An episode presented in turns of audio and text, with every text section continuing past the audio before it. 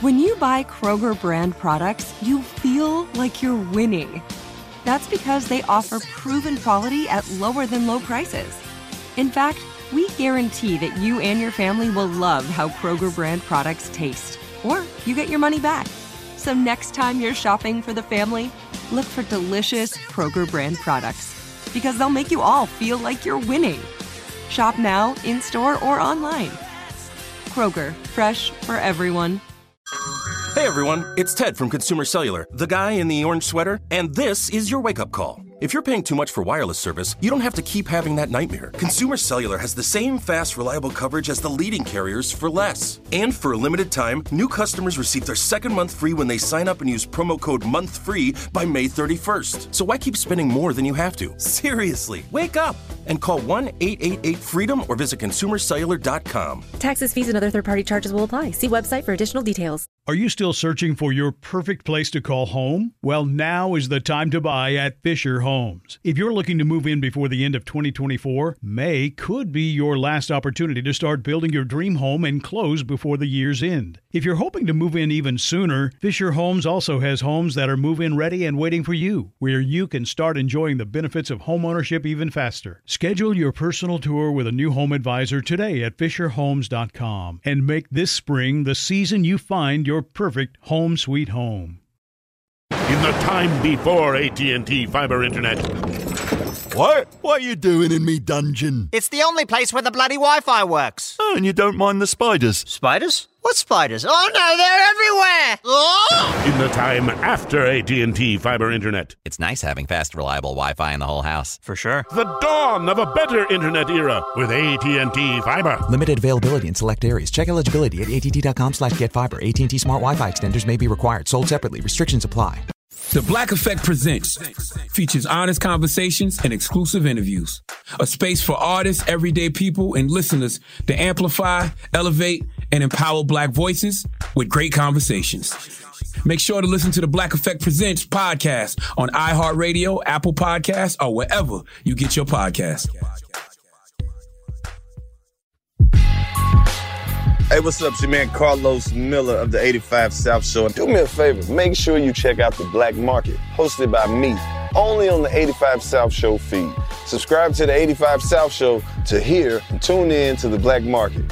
Hear amazing interviews with entrepreneurs, creatives, and thought leaders, people who are doing amazing things in the black community.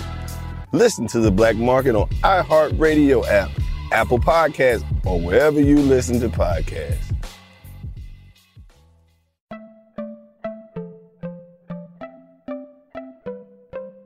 Welcome to Money Making Conversations. It's the show that shares the secrets of success, experienced firsthand by marketing and branding expert Rushion McDonald. I will know he's given me advice on many occasions, and in case you didn't notice, I'm not broke.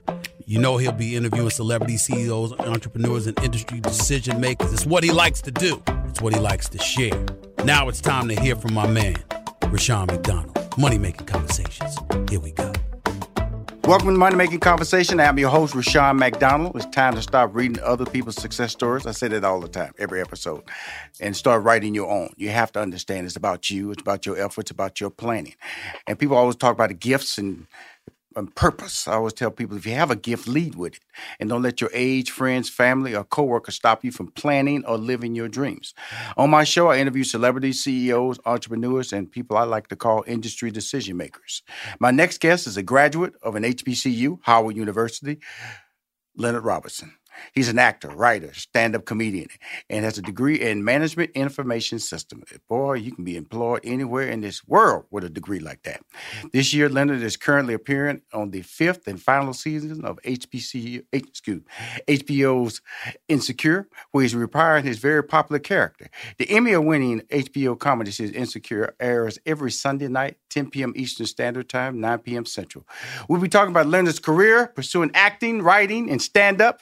Is a company member of the Groundlings, famed sketch comedy and improv troupe, and also was a cast member on MTV's from my boy Nick Cannon's Wild 'N Out. Please welcome to Money Making Conversation from Howard University to Hollywood. Leonard Robinson, how you doing, sir?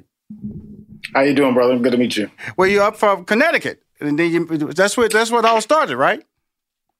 Yeah, um, originally I'm from Danbury, Connecticut. Mm-hmm. Spent a little time in Tokyo and uh, went to Howard, and really kind of found myself and found my place and purpose over at Howard University, and and then moved to New York, came to Los Angeles, and and now I'm here. Well, you know, Leonard, I got to slow you down. See, you just ran through your whole life, man. Mm-hmm. Your life is really interesting. You got judo in your background, you got wrestling in your background. You didn't want to get into that whole aspect until you got to college. So slow it down, yeah. you know, because that's what this show is all about. Because your your your resume proves to me that people expect certain people to do certain things when they are heading that direction, and you altered mm. that direction. Why did you alter the direction? Well, you know, growing up in a small town like Danbury, uh, there wasn't a lot of outlets for people who want to act and be creative mm-hmm. in that space. And also, I had parents who, you know, where, where that that was unfamiliar to them. So it's hard to encourage your, your children to do something you're unfamiliar with. Right. And so I, I dabbled in it as much as I could in um, in Danbury. But uh, I actually got into, you know, very active in sports, very active in, in wrestling and judo, and and for a time, you know, that was that was my focus. Uh, but when I went to Howard, uh, I you know I wrestled for a very brief time at Howard. Um, when I got to Howard, I also you know majored in business. So you know it's it's years and years of not necessarily pursuing my passion and what I wanted to do. Right. However, I think all those things I did in between are, are the reason why I'm able to keep doing what I do now, or reason why they you know that makes me successful. You know, the discipline and and focus I learned uh, training uh, for wrestling and judo is the same kind of discipline and focus that I bring into acting and entertainment. Well, you know, some not everybody who, who wrestle can act. You know, just like everybody yeah. rap can sing. So you just talented, my brother. Let's go. We can throw that focus in there, Leonard, but you got talent. Okay, let's go. I appreciate that. Let's go. Let's go. I like to separate people and give them credit because a lot of people want to just slide that. Well, you know, he's focused. You know, well, he can mm-hmm. run for a touchdown. No, no, that guy who ran for that touchdown, that's his skill. That's his. That's his blessing. That's that's what enables mm-hmm. him to be great. And in, in reading your your resume and your bio, you know, like my degree was in mathematics. My minor mm-hmm. was in sociology. And I went to work mm-hmm. for IBM, and everybody thought I was going to, you know, live a life. I thought I was going to live a life as a career mm-hmm. as an IBM executive. And but mm-hmm. then I mm-hmm. realized that wasn't me. It was realized that, you know, it was it, it was it was it wasn't creative enough for me. I think mm. that was my turning point. I realized that I was going to be boxed in one day, and I was not going to be happy with my life. Was did mm-hmm. you did, was that a similar tone with you?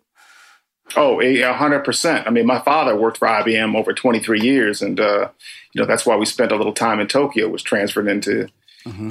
transferred to Tokyo for three and a half years. So it was it's in my it was in my blood just to you know be familiar with computers and and business. yes. So you know my undergrad was in management information systems. Um, I ended up programming and and doing um, systems administration work out of college for a little bit.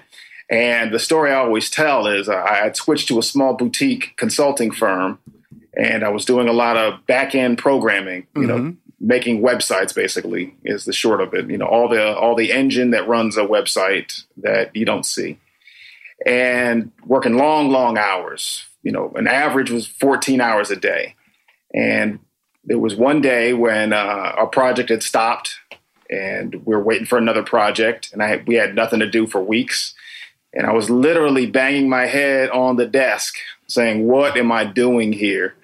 This is not where I'm supposed to be. Mm. What do I need to do? And about the fourth bang, I just popped up. I was like, I can quit.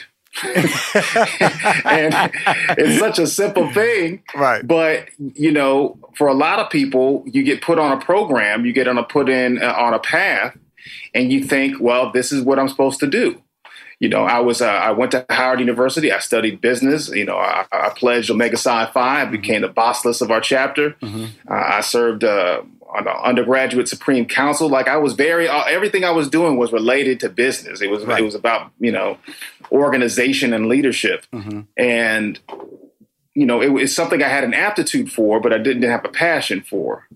So even even throughout all that, I was always, uh, you know, in addition to you know the funny guy, you know, cracking mm. jokes in the office. Right. Or I would uh, take acting classes, uh, and you know, after work, I'd go take an acting class, mm-hmm. and that's where I felt more alive. That's where I felt more in line. but I had already invested so much time into doing something else. I didn't think that there was an, alternative I, I, until I, I, decided to make that choice Yeah. and Mhm. say, no, Mhm. I'm going to make this choice today. And I'm going to, you know, I'd rather put in 18, 14 hours for myself right. And figure this out Mm-hmm. than put in another 14, 18 hours for some other company to, you know, to make them successful. You know, it's really interesting because when I was reading your bio, because a lot of your qualities were similar to mine. I remember when I was a freshman in college, I, I looked at management information system as an option. You know, it's a degree option that eventually just wound up in mathematics. Well, I went through civil engineering, then chemical engineering, then I wound up in mathematics and minored out in sociology. But you know, when you're doing these things, man, as an African American, you know, you're just trying to get out. You're trying to just build your Mhm. brand. You're trying to fit in. You're trying to fit in the white community as well because you're Mhm. trying to get that nice house, that nice car, and this is the way you've Mhm. been told you can get there. And so when you start altering that, like you said early in the interview, a lot of people don't understand, Leonard, that okay, you know what a stand-up comedy does to make money. They understand what Mhm. an engineer does. They understand Yeah. what a bank teller does. But when, I, when I told my family and friends I was going to leave to pursue a career as a stand-up comedian, I couldn't even tell them how I was going to make money. Okay, but I knew that's what I wanted to do. You know what I'm saying? You know what I'm talking about, Leonard. You, know, you, you just know that's what you want to do. You're going to throw. Mhm. You have a plan of action. You have a passion that you're driven to. But then again, you know, we're talking about insecure, but you've been on NCIS, NCIS, uh, you know, Los Angeles. Mhm. You've been on Young Sheldon. So your resume is not just tied to the interview that Yeah. I'm bringing you on the show about. That success allows you to go back to your family, your friends, really understood why you made that decision. How did that? Mhm. How did they look at you now? Well, it's it's it's funny because uh, for years my mother would always say something like, "Well, you know, you can." When times got when times got hard, and I would tell her like, you know, it's it's a little rough out here right now. She would always say, you know, you can go back to grad school, and I was like, for what? like, and it would just be years and years of that. And but now, you know, people, you know, I think Jay Z said something like, uh, when you first come in the game, they try to play you. Yes. Then you drop a couple of hits. Look how they wave to you. Absolutely. Right. That's kind of where it is right now. Like now it's, you know, there's no way I could go get a job in anybody's corporation doing IT work. Mhm. I've been out the business. I've been out that business too long. Right. I have no idea what, how they do things, um, you know, today.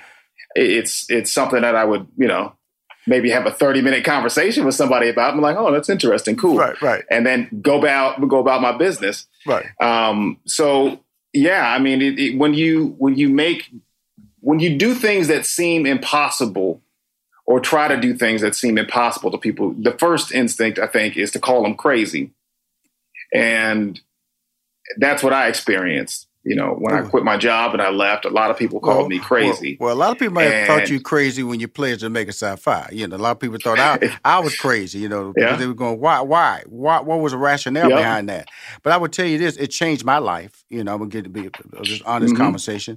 I was just flowing through college with no direction.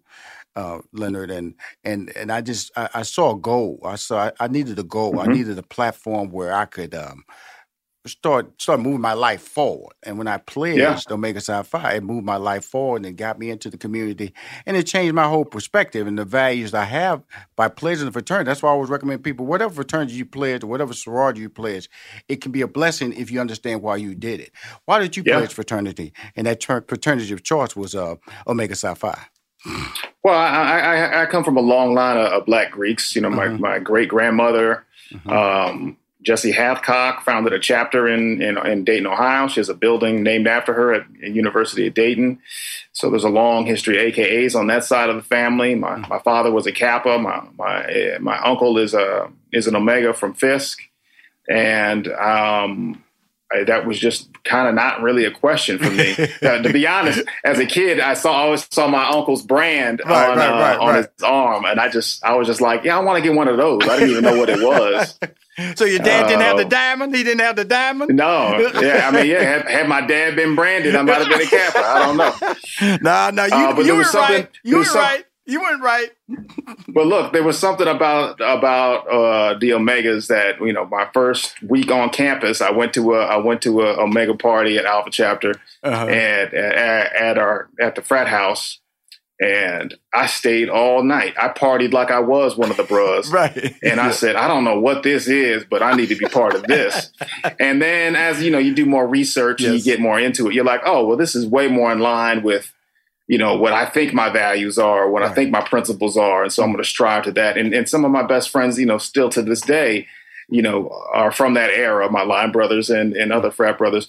And and just aside on, you know, my path into entertainment, you know, I credit one of my chapter brothers, uh, Buddy Lewis, um, 84 Alpha chapter. I know Buddy. For yeah, well, you know Buddy then. Buddy, Buddy, when I was in undergrad, um, kind of set me up and gave me my game plan Mm-hmm. because I came out to Los Angeles uh, to visit uh, this conclave Mm-hmm. and stayed with him for a day. And he took me around and showed me how, you know, what his life was like as a stand up. And when I went back to Howard, I still had about a year and a half left, but I knew I wanted to be an actor. And he's the he was the only person I knew in that was in the entertainment business. And he gave me basically the foundation um, that I needed to, to to create my own blueprint on how to proceed. And without his mentorship early on, um, I don't, you know, I probably still, I probably would be an actor today. Yeah, Buddy, uh, definitely know Buddy. Uh, my LA Day Times, the LA Times is. I remember I first met him when he was doing warm up on the Steve Harvey sitcom uh, Mhm. that was on the WB. That's when I first met Buddy, and we became friends as well as lifelong fraternity brothers. That's the most amazing part of that relationship. We'll be right back with more money making conversation with writer, stand up comedian, and actor in HBO's Insecure, Leonard Robinson. It's finally here, the season of celebration. And no matter how you celebrate with family and friends, whether you're preparing for Reyes Magos or Karamu, lighting the menorah, or going to midnight mass, Kohl's has just what you need to make those traditions special. Plus, you'll find gifts for all your loved ones. Send warm wishes with cozy fleeces, sweaters, loungewear, blankets, and throws. Support minority owned or founded brands by giving gifts from Human Nation and Shea Moisture, or treat them to everyone's favorite activewear from top brands like Nike, Adidas, and Under Armour. And in the spirit of giving, Kohl's Cares is donating $8 million to local nonprofits nationwide committed to the health and well being of our communities. No matter how you celebrate, when you shop at Kohl's, you're right where you belong. So this season, give with all your heart with great gifts from Kohl's or Kohl's.com. What grows in the forest? Trees? Sure. Know what else grows in the forest? Our imagination, our sense of wonder, and our family bonds grow too. Because when we disconnect from this and connect with this, we reconnect with each other. The forest is closer than you think. Find a forest near you and start exploring at discovertheforest.org. Brought to you by the United States Forest Service and the Ad Council. What grows in the forest? Trees? Sure. Know what else grows in the forest? Our imagination, our sense of wonder, and our family bonds grow too. Because when we disconnect from this and connect with this, we reconnect with each other. The forest is closer than you think. Find a forest near you and start exploring at discovertheforest.org. Brought to you by the United States Forest Service and the Ad Council. This is Rushion McDonald. Welcome back to Money Making Conversations. As I continue my conversation with writer, stand up comedian, and actor in HBO's Insecure, Leonard Robinson. When I think about what you're doing, you know, I, I thought about when I was looking at your resume, and I just saw stand up comedian, and I realized Mhm. was in 1992, I did Def Comedy Jam. I did Oh, with wow. Dave Chappelle, Aries Spears. Know, of course, it was hosted by Martin Lawrence, and there were there were when I when we went on stage and when I went on stage, I didn't have any restrictions in my my mindset, you know, and I and I see how stand up has been shaped by culture, and some of it's right. Some of it we should be much more sensitive about how we what we say and the ramifications of how people perceive it, because people can take what you say and shape it to their own personal narrative. How as a as, as a as a as a working and acting stand-up comedian, how has that affected you as far as stand-up, or maybe maybe not has affected you as a stand-up? Um, you know, it really hasn't affected me that much because most of my comedy is, is very personal. It's it's really just I'm really just talking about me and things that affect me. I, I think that I think that oftentimes we can as stand-ups want to step into somebody else's conversation, right? Because we see something that's funny or we see an angle. But you know, you don't need to pick up every every fight, every conversation. You know, you can just let let somebody else carry that. Right. that, that's that's all I'm going to say about that. You know, I don't. Well, you know, I don't want to get into uh, you know being a comedy police or or whatever, but just just know that sometimes you can talk about some topics in some areas that affect other people deeply, mm-hmm. and it's not your fight. Mm-hmm. Well, you know, some I, I'm not even guiding you into this conversation, Leonard, about uh, being a comedy police. It is about uh, certain things of having a certain amount of freedom that I had in '92. That today mm-hmm. I would have to think about is that joke is that joke worth it is that joke worth the uh, yeah. the the, uh, the consequences that might come out of it you know and uh and and, and so now you know we we see it's impacting various comics over the last five to ten years who have been who have done jokes in that nature that have affected their careers as well as mm-hmm. how people perceive them as a talent moving forward and my whole thing it didn't affect me because like you I was always talking about my lifestyle my journey my personal mm-hmm. I never went into social areas of concern or natures like that. But it is different though. But doing stand up comedy is different today. Would you would you would you agree? Well, uh, outside of just stand up, I mean, the world is different right now. You know, mm-hmm. people are becoming more educated and and more informed on a lot more issues than they had to be in the past. Right. And with that requires a certain amount of growth on your part as the artist and new creative to understand where the world is right now, the temperature of the world, and decide are you going to grow with it or are you going to draw a line in the sand and say, I'm going to stay right here and keep saying these things? You know, you see it politically, uh, you know, the last couple of years, the whole America first, bring back bring back the good old days. Right. Well, it's like, well, when you say things like that, well, good for who? Right. You know, because um, because because the, the, words that you're using don't sound like it's going to be good for me. yes, yes, yes. I, I you know, the, the, the interesting thing about this whole world we live in is that you know there are opportunities to come into your life that make a game changing role play in your life, and I'm going to say mm-hmm. that's insecure, Leonard. Uh, mm-hmm. your, your, your appearance on it because you did Wild 'N Out, and I want to talk about that with Nick mm-hmm. Cannon because Nick Cannon is a very good friend of mine as well. But but Insecure is a is a groundbreaking series. You know, yeah, it, it airs on HBO. Uh, I saw the I saw the new season that aired uh, last night. Let me just say last night, the first of the fifth and final season. How did you get cast on that, and how did the opportunity come your way as far as an audition?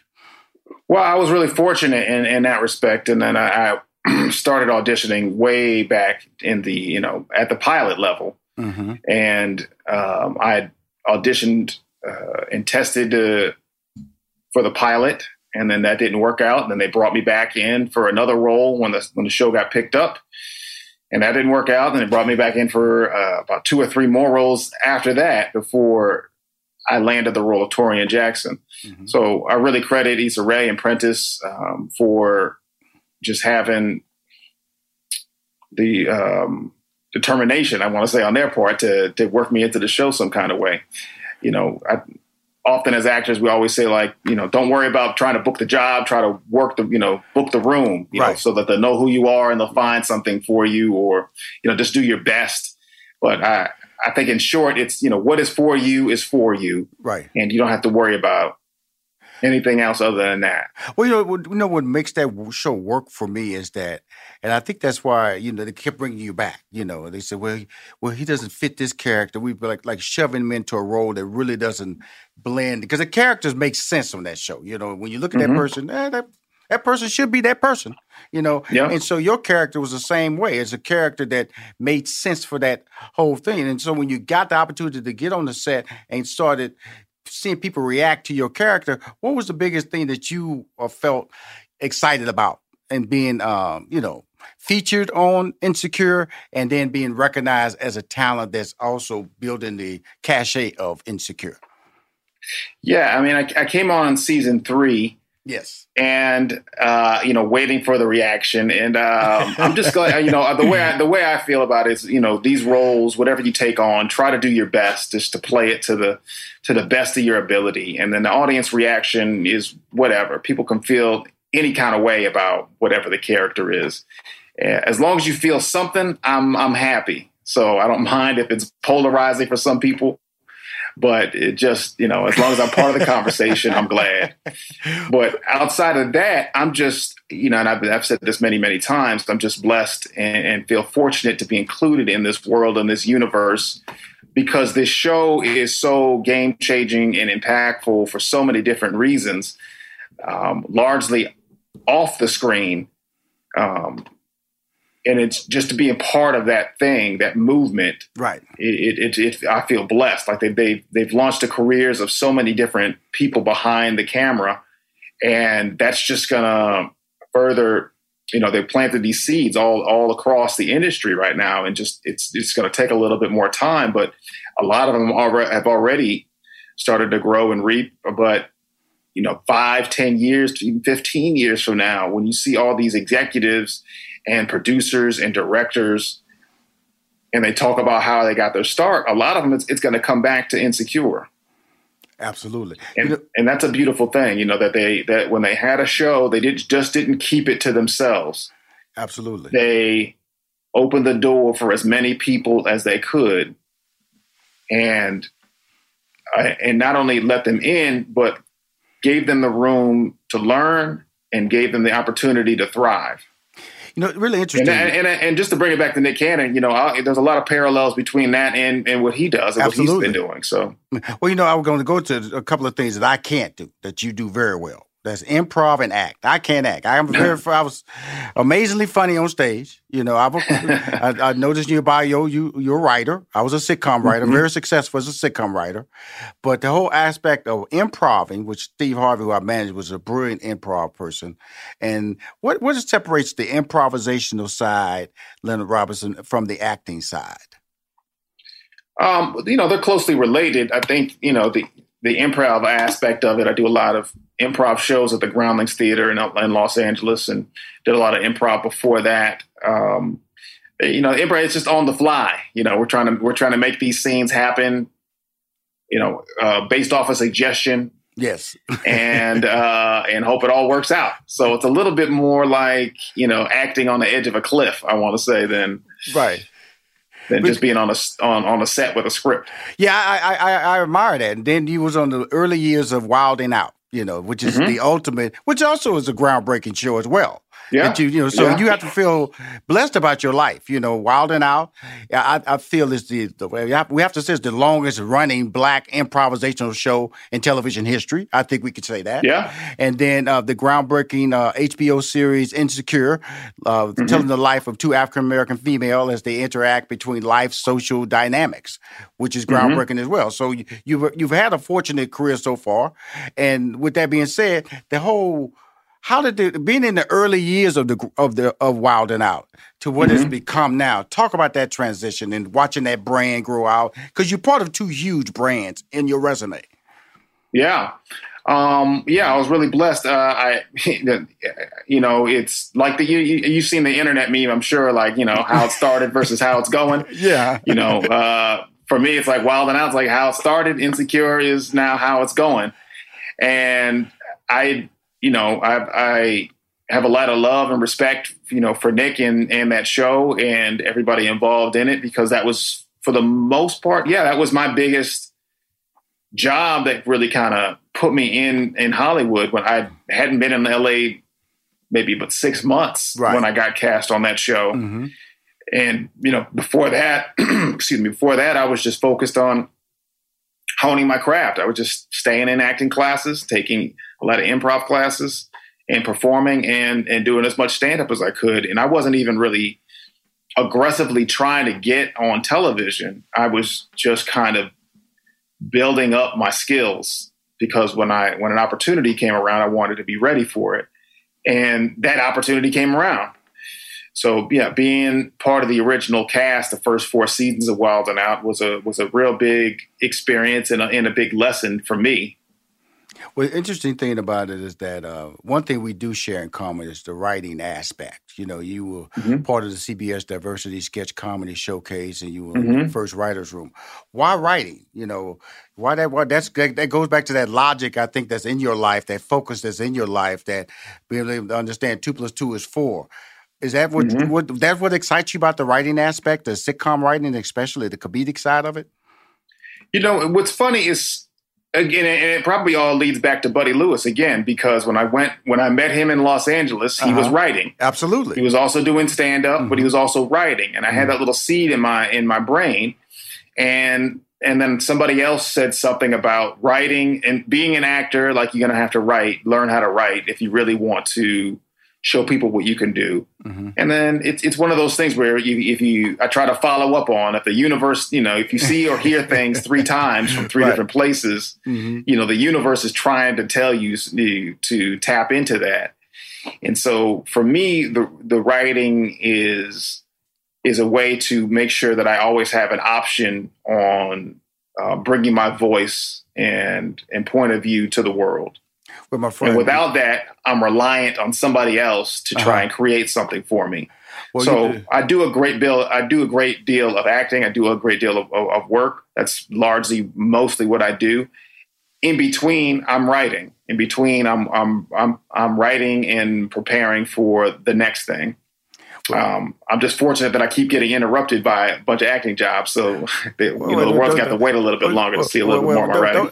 Don't, don't, use the word interrupted. That's a, that's a blessing. That's a that's a that's a. No, you're right. You you're want right. them. You, want them. Uh, the bookies. We don't call them interrupts. We call them bookies. You know, it's, the, you, it's the, you know it's that old famous part. You know, you sit around the house and then one day you get that phone call. You get three dates as a stand up on the same date. You go, hey, where were these? Yeah. Why couldn't they be separated yeah. week by week by week or month by month by month? Exactly. But, the, but you know, man, I, I'm happy you came on my show, man, because I wanted to hear your story, and and uh, and I, I, consider some things that you've done a younger version of me, and you're doing great. And uh, you're a graduate of Howard, a pledge to Omega Psi Phi. Just a value system that comes with pledging the fraternity and sorority is what I push. And the fact you're mm-hmm. starring on the final season of Insecure, keep winning, man. I I, I would I always be a fan that. of yours, man. If you ever want me to promote, I'm based in Atlanta, Georgia, so know you got a frat brother. I know Buddy Lewis. If you call Buddy Lewis right now, he said nothing but positive things about our relationship. So when you come through you through Atlanta, Georgia, make sure you stop in. Now come by my office and we'll we'll break bread together. Okay.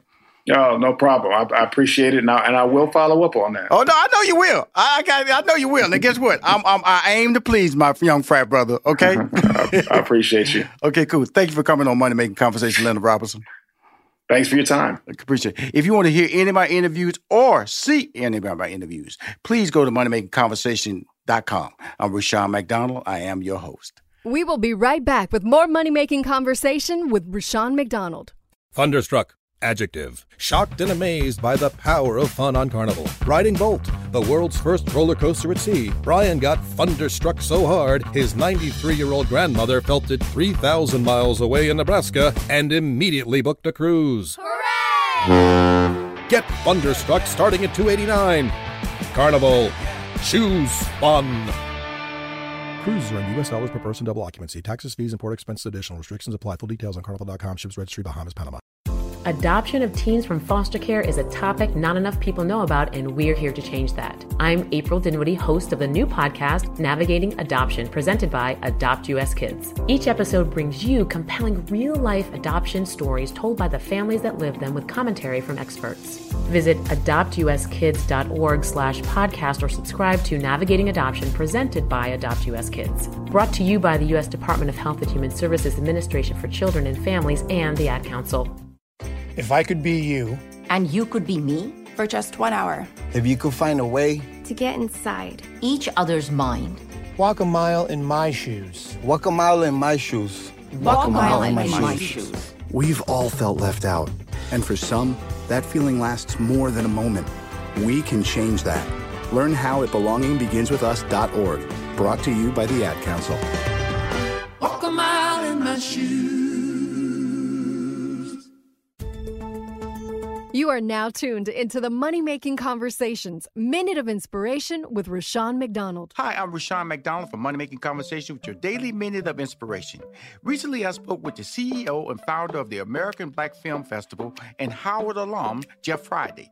We discussed how pursuing and executing your vision can aid future generations. You know how many black writers are, are working today and, and got deals at studios and first look that if they were 15 years older, they would have been doing nothing. Had they been 15 years older, they would have experienced what you're talking about, right? Where there's mm-hmm. nothing to write. We feel blessed to have had the vision and the perseverance. And yes, Nicole is the right the, the third eye. That's a perfect analogy.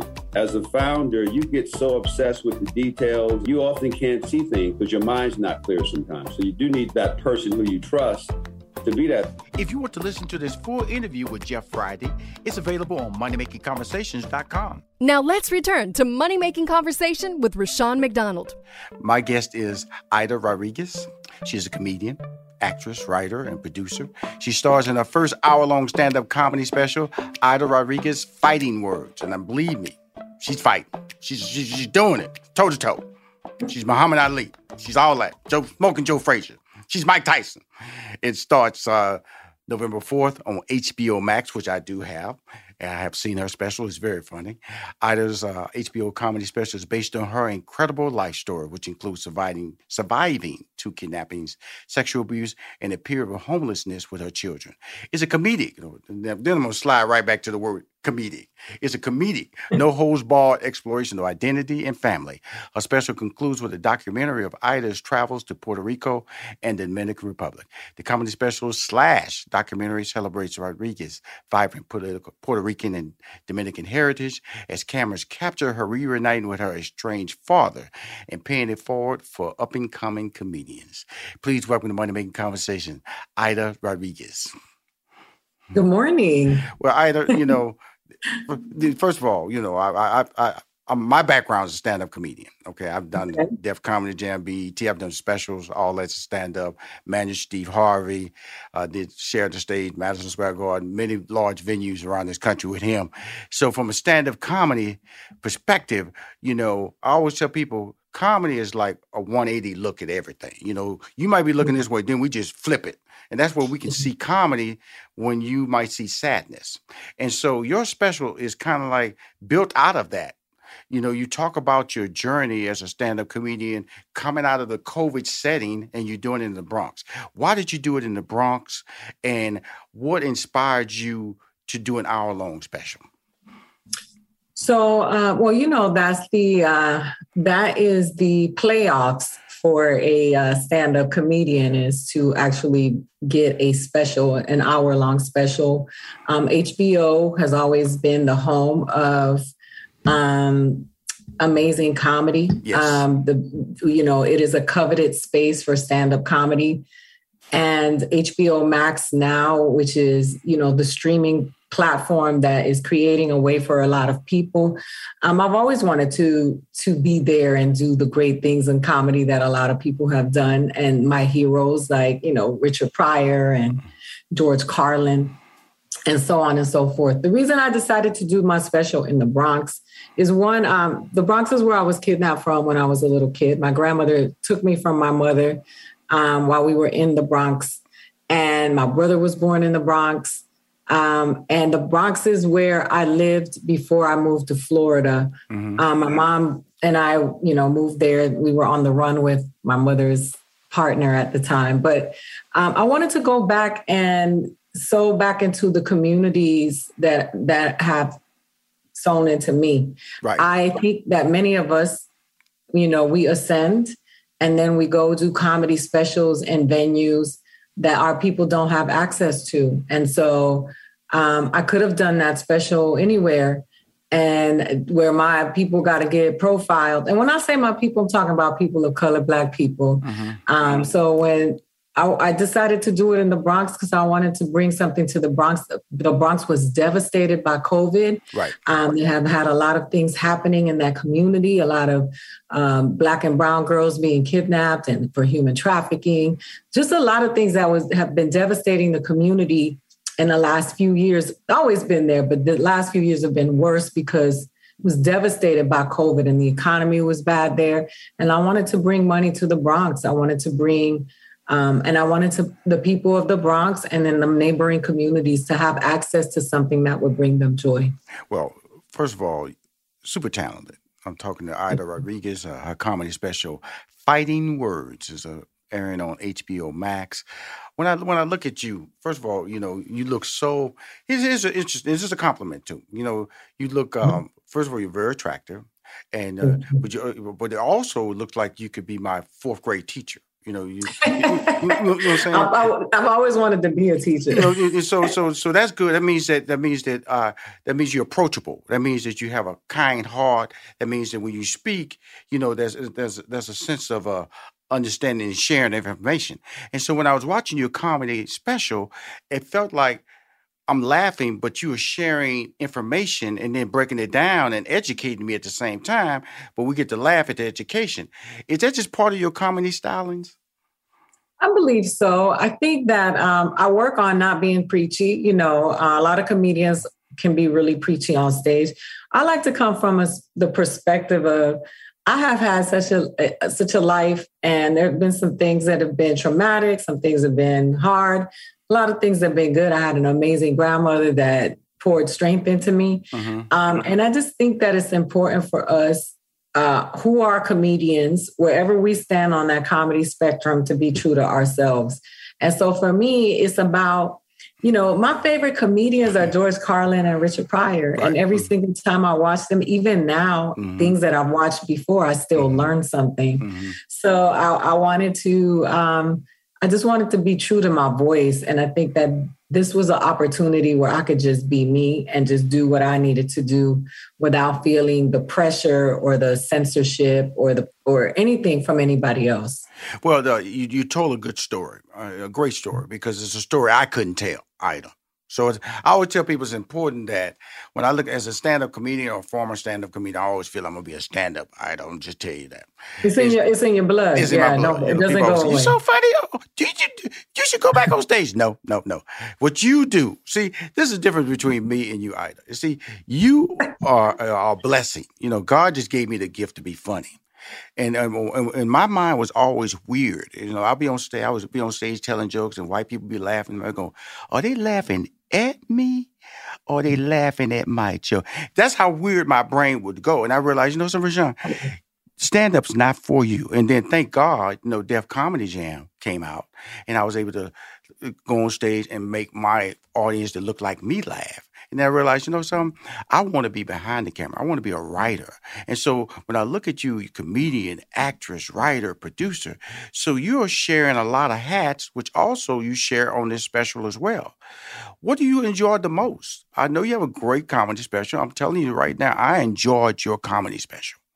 Thank you know, you. you did humor I could not do which is a testament to your com- comedic skills because you have an eye out there that I that I will. How did she see that? Okay, but then how did she have the courage? I'm gonna use that word right there. Courage to go on stage in front of strangers. Uh, you know, you do special. You know, the front row you got. You know, that's your people. But the rest of that room, you don't really know. Okay, so you go on stage doing your thing. Talk about your approach to comedy, Aida. So funny for my special, we sat the people that I knew in the back and put okay. the strangers uh-huh. in the front. We did the reverse uh-huh. because um, the my the people that I'm closest to make me a little bit nervous sometimes because they know me, they know me so well. So right. I, mm-hmm. I, don't ever want to look and see a weird reaction from someone that I I know because then I gotta I gotta live with you for the rest of my life. Um, you know, I've decided. I grew up in uh, in the inner city of Miami. Mm-hmm. I grew up in the hood. Mm-hmm. And part of what we used to do when we were kids, we used to do yo mama jokes. We used to do roast, you know, we used to call it, um, you know, we used to crack on each other. People call it joning, they call it roasting, they call it all that other stuff. But that's what we used to do. And when I realized that what we were doing was processing our pain through laughter, that I decided that uh, when I was when I started writing comedy, I would just channel that and say, you know, how do I approach talking about sexual abuse? It's such an uncomfortable topic. It's taboo. People don't want to talk about this stuff, but it, it happens so much in our communities. And I wanted to release people of guilt and shame. So I sat, I sat down early in, in my stand-up career and I just made a decision that I was going to talk about the things that were uncomfortable because it helped me also heal.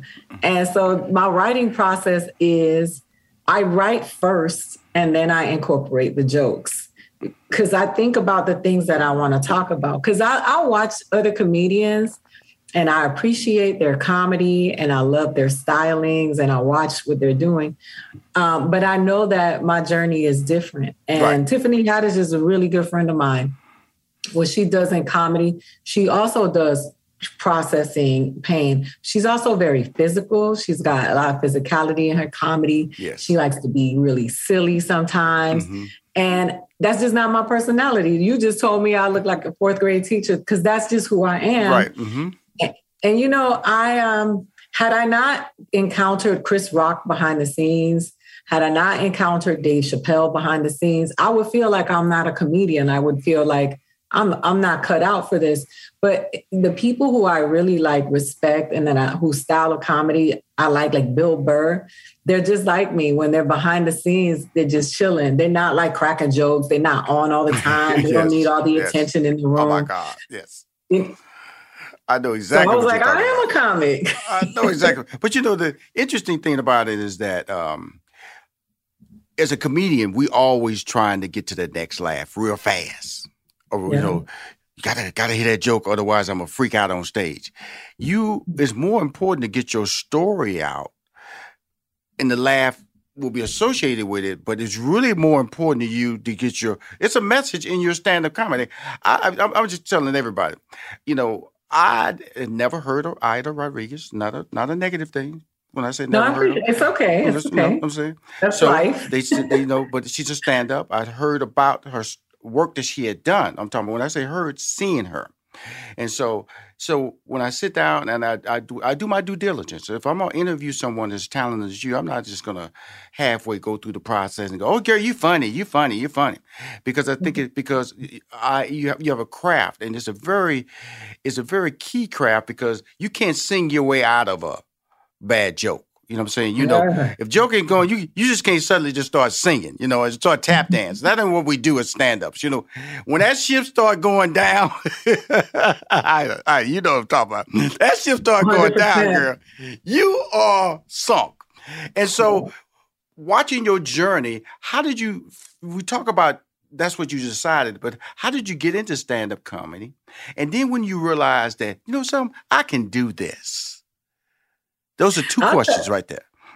So I'll tell you the truth. Um, I've, I I love stand up comedy since I was a little kid. My Okay. uncle, my uncle David, who's my the youngest of my uncles. My mother had me really young, so I grew up in the house with my grandmother and my uncles. And my uncles were, you know, very. My uncles gave me hip hop, they gave me comedy, they gave me Bruce Lee, and they gave me most importantly, more important than every anything else. And you mentioned them earlier. They gave me Muhammad Ali. Right. So, um, you know, I always was fascinated with comedy. I used to grab the broomstick to entertain my mom. She said I used to put a towel over my head and I used to make her laugh. Um, I used to sing, sing to her. I used to ring, but she's like, I always made her laugh. I always was fascinated with comedy and it was something that I wanted to do, but I wasn't encouraged to do that because women, especially in my culture, are never encouraged to, to do stuff that feels masculine. Right. So um, I was doing a, uh, my friend had a birthday party and she invited me to come do a roast because she always thought I was funny. And she was like, I don't want anybody who's not thoughtful to roast me because I don't want somebody to just, you know, just de- degrade me or yeah, just do me for no reason. you know, Don't even know how just- going to affect I me. wanted to be thoughtful. And so she was like, I know that if you do it, it's going to come from a place of love. But she also invited Chris Spencer to do that because Chris Spencer and her um, were classmates. So after the roast, Chris Spencer comes up to me and says, Write this down. He was like, the Westwood Brewing Company. And I was like, What's that? He said, That's an open mic. He said, You, my friend, are a stand up comedian and you need to, because my career just was not taking off as an actress. Um, I'm tall, I'm 5'10, and that's just, it's, it's really hard when you're tall Mm-hmm. and not white. And, and let's just keep it real, you know, in this business, um, you know, there you got Charlize Theron, Sigourney Weaver, but it's just been really hard for tall women who are, not already famous, because of Mhm. course Tyra Banks can get a role. Mhm. And so he was like, "You should be, you should do stand up. You should at least try it." He said, "I, I, I could be wrong." He was like, "But um, I know what I know, and when I see a stand up, I know what it is." And I started doing it. Um, I was on the radio. Um, I, some I was talking somewhere, and Speedy uh, invited me to come do Speedy's comedy corner on the on the Foxxhole. And he also was like, "Girl, you need to start doing stand up. You you are a stand up comedian." So they had this comedy show that they were doing with the Foxxhole in Arizona that was hosted by Bernadette Stanis, who is Thelma from Good Times, the queen that I, I love this woman. She was like the epitome of beauty to me when I was growing I up. I love it. I love it. And it. so she, they, I go and do this show, and as you would know, when you first do stand up, your first show you always do well, right? Right. Because it's all adrenaline, Right. and it's all that energy and all the funny you have stored up from your whole life, and you just mm-hmm. give it to that that first five minutes, and you think when you walk off there that you Richard Pryor, Absolutely. Absolutely. but then you so you know. So then um, I go do first impressions at Chocolate Sundays. Um, Pookie and my friend who's who had the her, the birthday roast is really good friends with Pookie too. And she said, Pookie, you got to put her on stage. She's a comed. She's gonna be good. You know, he's like, she's not ready yet. And and um, Leah's like, it's my birthday. It was it was Memorial Weekend. She was like, you got to put her on stage. Three minute set, right? Uh-huh. I get on stage. I uh, my first joke hits. I get cocky. I see Pookie in the audience. I look at Pookie and I say, "You said I wasn't ready, mother. You know what?" And then I went back to my set and I bombed for the rest of the two. and you know, when you bomb in two minutes feels like three Oh, hours. and, two minutes is ten minutes. It's like It you know, was- it's like it it's, just- it's the I just- worst. I just melted onto the stage. And that after that, let, me, let me set- set the stage because I need to tell people about Chocolate Sunday. Chocolate Sunday is the premier comedy night Yes. in Los Angeles. So she wasn't like at the a little side hole, and No. and, and this whole comedy club is tied to the whole uh, Kevin Hart, which is tied to uh, Jeff Flanagan. So she was like at the Who's Who club. And it is Yeah, on Sunday. That's why they call it. Chocolate Sundays. And sold out. You go down there in Hollywood, is a line out the door every time. So her good friend put her on the spot in the top venue. It used to be Comedy Stores, it was right down the street, but it's not anymore. And it's at the Laugh Factory. And so she was walking on stage and she directed her little cute little phrase at my man, Pookie, who is a nice guy. He's short too, by the way, just like Kevin Hart. He's Yeah. short just like Kevin Hart.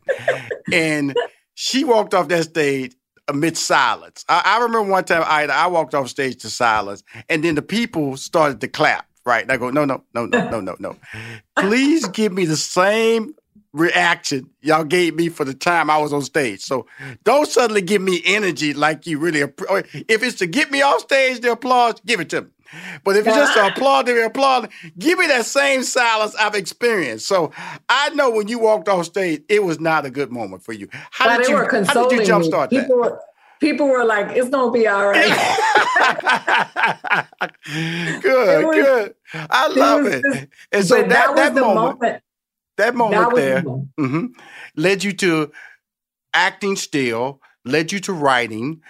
But you, the, the beauty, like but I know that was Chris the Benson. moment though when I bombed though, and, Mm-hmm. and I'm sorry to cut you off, but that was the moment because I did really well in Arizona. That very first show that I was on stage, Absolutely. I, did very, I got an a, I got a, an, a standing ovation, and I realized I wasn't talking about nothing. Mm-hmm. Right. I was I didn't have a set. I was just on stage talking, and they were laughing at what I was saying, and I thought that was stand up. Right. When I went to Chocolate Sundays and I actually wrote some jokes and bombed, is when I realized that comedy, it, stand-up comedy is an art and a science, and it's not just people talking. There is structure behind it. And that was when I bombed, was when I said to myself, I want to do this. I want to figure this out. Right. I want to get on that stage and get the laughs from beginning to end. And I'm going to sit down and I'm going to figure out how to do that. Well, Aida Rodriguez does not bomb in her special HBO Max special called Aida Rodriguez Fighting Words. No, she's hysterical. And by the way, she's 5'10, but I got to compliment her. She has beautiful legs, y'all. She wears an outfit where she uh, reminds everybody that she's 5'10 and it's white and she is like, now how did you pick out that outfit? I got to go there because I look, I said, I her appreciate legs are you beautiful. asking. Huh?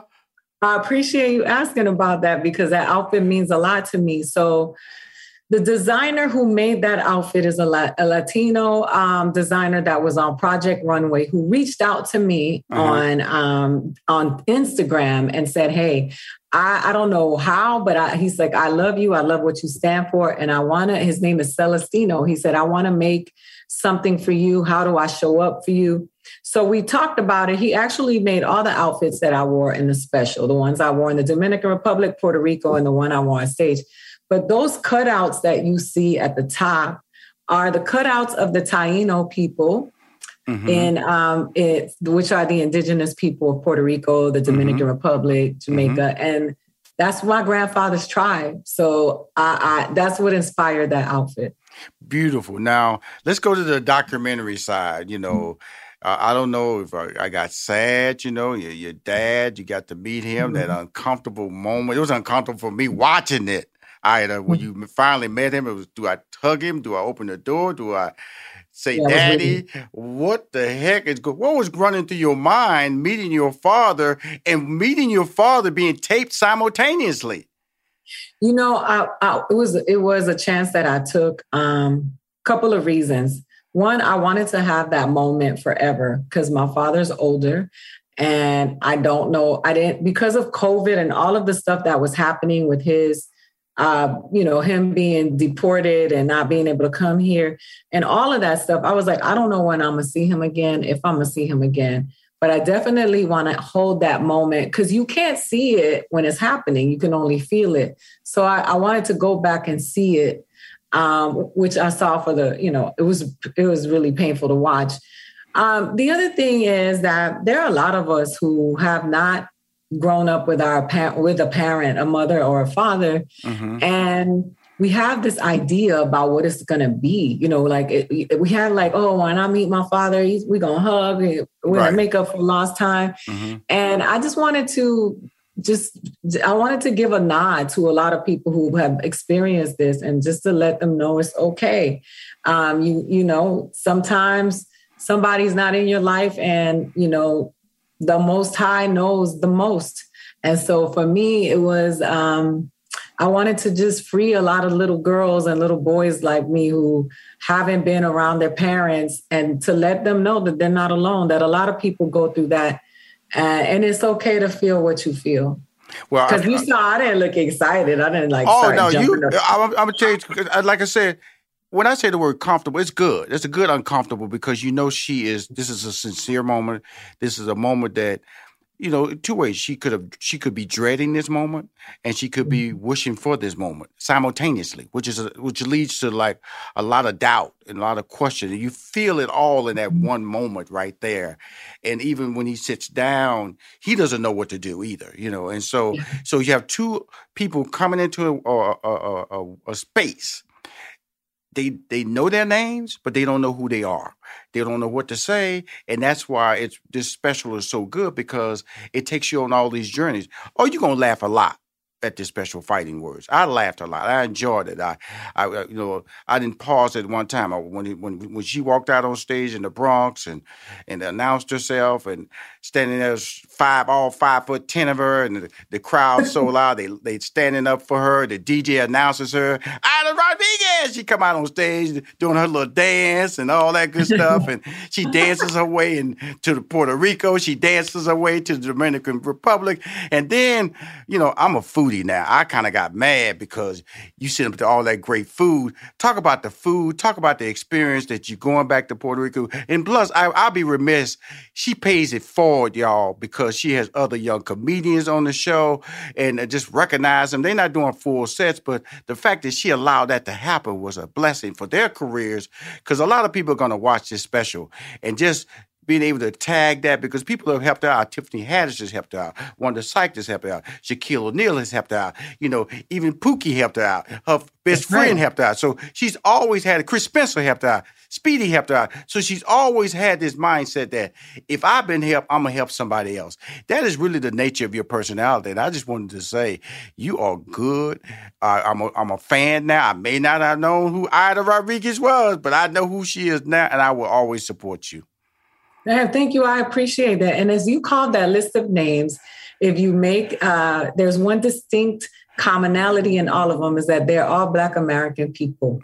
And I say Black American because there are Black Latinos too, Black Absolutely. Latinx people. And I wanna I wanna bring to light that. But I just wanna say that had it not been for the Black American community, my career would not have taken off. Right. And the thing is that I'm always going to be thankful for that. And I hope that we can spill that into our my community to learn how to support each other that way and to mm-hmm. pay it forward and not to just blow each other up Right. because it's always been i mean tamara goins and valerie benning are the ones that that put me on the Shaq all-star i was the first latin person to ever do that wanda sykes and paige hurwitz put me on last comic standing tiffany gave me my first half hour special and that has always been something very important and meaningful. I grew up in a in a predominantly black and brown community. I, my high school had two white kids. Everybody was Latin or black, and we and we rocked with each other because we it was us against the world. You Right. know, we had our beefs internally, of course. To say Yes. that that that didn't happen is a lie. Mhm. But at the end of the day, when we would go do speech and debate, it would be us against the white boys Right, because right. we are all we had. and I'm always going to be eternally grateful for the people who showed up for me. Kevin Hart also put me on LOL. He's the first person to bring to put me up on a stage in Montreal for the Oh, Just for. Laughs. I remember that. That was a couple of years ago. hmm Absolutely. So, you know, I, I, I mean, we can't just, you know, um, exploit the Black community and then, you know, forget about them when we win, because a lot of people do that. And I'm, I'm always, I'm always going to rock with my people. And when I say my people, I say Black and Brown people, because that's really who my people. That's who. That's my people. My dear. Uh, she's a comedian. She's an actress, writer, producer, executive producer. Aida Rodriguez. Fighting Words is airing now on HBO Max. Uh, it's a comedy special slash documentary. It's travels. It's an inside look at a brilliant stand-up comedy mind. And guess what? She's funny. Thank you, Aida, for coming on my show. Thank you for having me on my show and keep doing the good work. We appreciate it. We need you. And um, that's part of my work. My, my work is bringing financial literacy to the communities that are my, like mine. And, and we got to keep doing it. So keep doing the good work. Thank you. Thank you, Big Timer. If you want to hear or see any of my interviews on Money Making Conversation, please go to moneymakingconversation.com. I'm Rushion McDonald. I am your host. You've been listening to Money Making Conversations with Rushion McDonald. Please join us next week. And always remember lead with your gifts. Money Making Conversations is a presentation of 3815 Media Incorporated. You are now tuned into the Money Making Conversations Minute of Inspiration with Rushion McDonald. Hi, I'm Rushion McDonald from Money Making Conversation with your daily minute of inspiration. This week I sat down with executive coach, pastor, and author of Chasing Failure How Falling Short Sets You Up for Success, Ryan Leak. He champions operating based on the true desires of your heart as opposed to being pressured by others to fit their expectations. I can't tell you how many business owners are just doing the family business just because it's the family business mm-hmm. and haven't paused long enough to go, what else would you do? And there was so much pressure on them from a very early age that you're going to take this business. That, that can bring about tremendous pressure of going, you've already filled in the blank mm-hmm. with my future. And so some people don't feel the permission to start over and have a clean slate. And I like to just tell them who, who's making those rules. If you want to listen to this full interview with Ryan Leak, it's available on moneymakingconversations.com. In this season of giving, Kohl's has gifts for all your loved ones. For those who like to keep it cozy, find fleeces, sweaters, loungewear, blankets, and throws. Or support minority owned or founded brands by giving gifts from Humanation and Shea Moisture.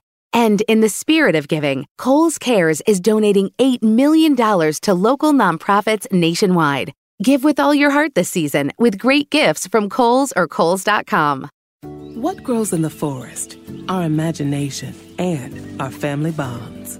The forest is closer than you think. Find a forest near you at discovertheforest.org. Brought to you by the United States Forest Service and the Ad Council. Adoption of teens from foster care is a topic not enough people know about, and we're here to change that. I'm April Dinwiddie, host of the new podcast, Navigating Adoption, presented by Adopt US Kids. Each episode brings you compelling real life adoption stories told by the families that live them with commentary from experts. Visit adoptuskids.org slash podcast or subscribe to Navigating Adoption presented by Adopt US Kids. Brought to you by the U.S. Department of Health and Human Services Administration for Children and Families and the Ad Council.